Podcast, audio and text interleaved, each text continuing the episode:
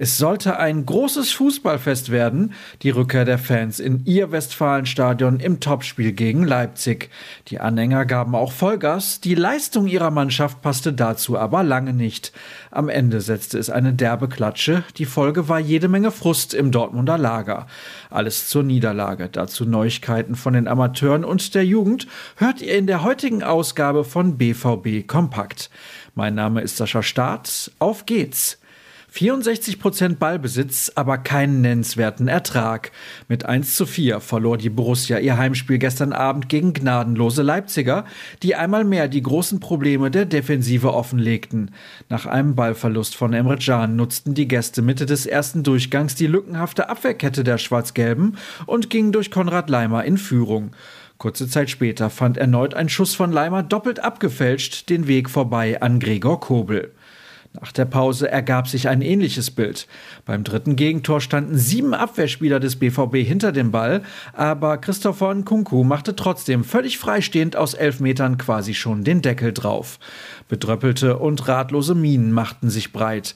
Zwar verkürzte Daniel Mahl nochmal auf 1 zu 3, aber fast im Gegenzug machte Dani Olmo alle Hoffnungen zunichte. Die Meisterschaft sollte damit endgültig abgehakt sein. Mats Hummels machte nach der Partie keinen Hehl aus seiner Enttäuschung Enttäuschung. Wir hatten viel vor mit den 81.000 im Rücken. Wir müssen damit leben, dass wir nach dem Ergebnis beurteilt werden. Wir haben es zum Teil in uns, dass wir zu hektisch werden und schnell Bälle verlieren. Ich weiß nicht, ob ich den Hühnerhaufen-Vergleich anstreben soll, aber es wird halt immer wilder bei uns, sagte der Abwehrchef und nahm damit kein Blatt vor den Mund.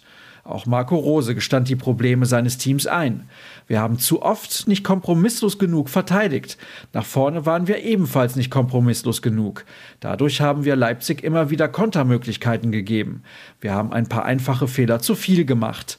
Am Ende steht da ein sehr bitteres Ergebnis, meinte der Trainer. Nach dem 28. Spieltag stehen bereits 42 Gegentore auf dem Konto seiner Truppe. Kommen wir zu den Amateuren, von denen es Erfreuliches zu vermelden gibt. Nach vier Pleiten in Serie konnte bei Viktoria Köln gewonnen werden. Am Ende stand ein 2 zu 0 Erfolg bei den Domstädtern zu Buche. Franz Pfanne erzielte Mitte des ersten Durchgangs die Führung für sein Team. Richmond Tachi sorgte dann kurz vor Schluss für die Entscheidung. Für das Team von Enrico Maaßen, das damit den neunten Platz festigen konnte, war es bereits der achte Dreier in der Fremde.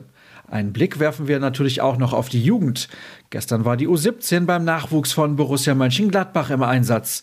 Als Außenseiter ins Rennen gegangen, konnte immerhin ein 1 zu 1 Unentschieden erzielt werden. Allerdings sind dadurch die Chancen auf die Meisterrunde nur noch theoretischer Natur. Die A-Jugend muss heute ran und ist um 12 Uhr ebenfalls bei den Fohlen zu Gast, dann im Gegensatz zum jüngeren Jahrgang als Favorit. Und damit sind wir mal wieder am Ende angekommen. Die komplette Nachberichterstattung lest ihr wie immer auf ruhrnachrichten.de. Dort findet ihr auch alle Infos zu unserem Plus-Abo, das euch die virtuelle Tür zu allen Hintergrundgeschichten öffnet.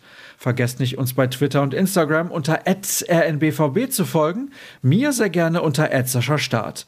Kommt gut durch den hoffentlich freien Sonntag. Morgen hören wir uns dann wieder. Tschüss zusammen.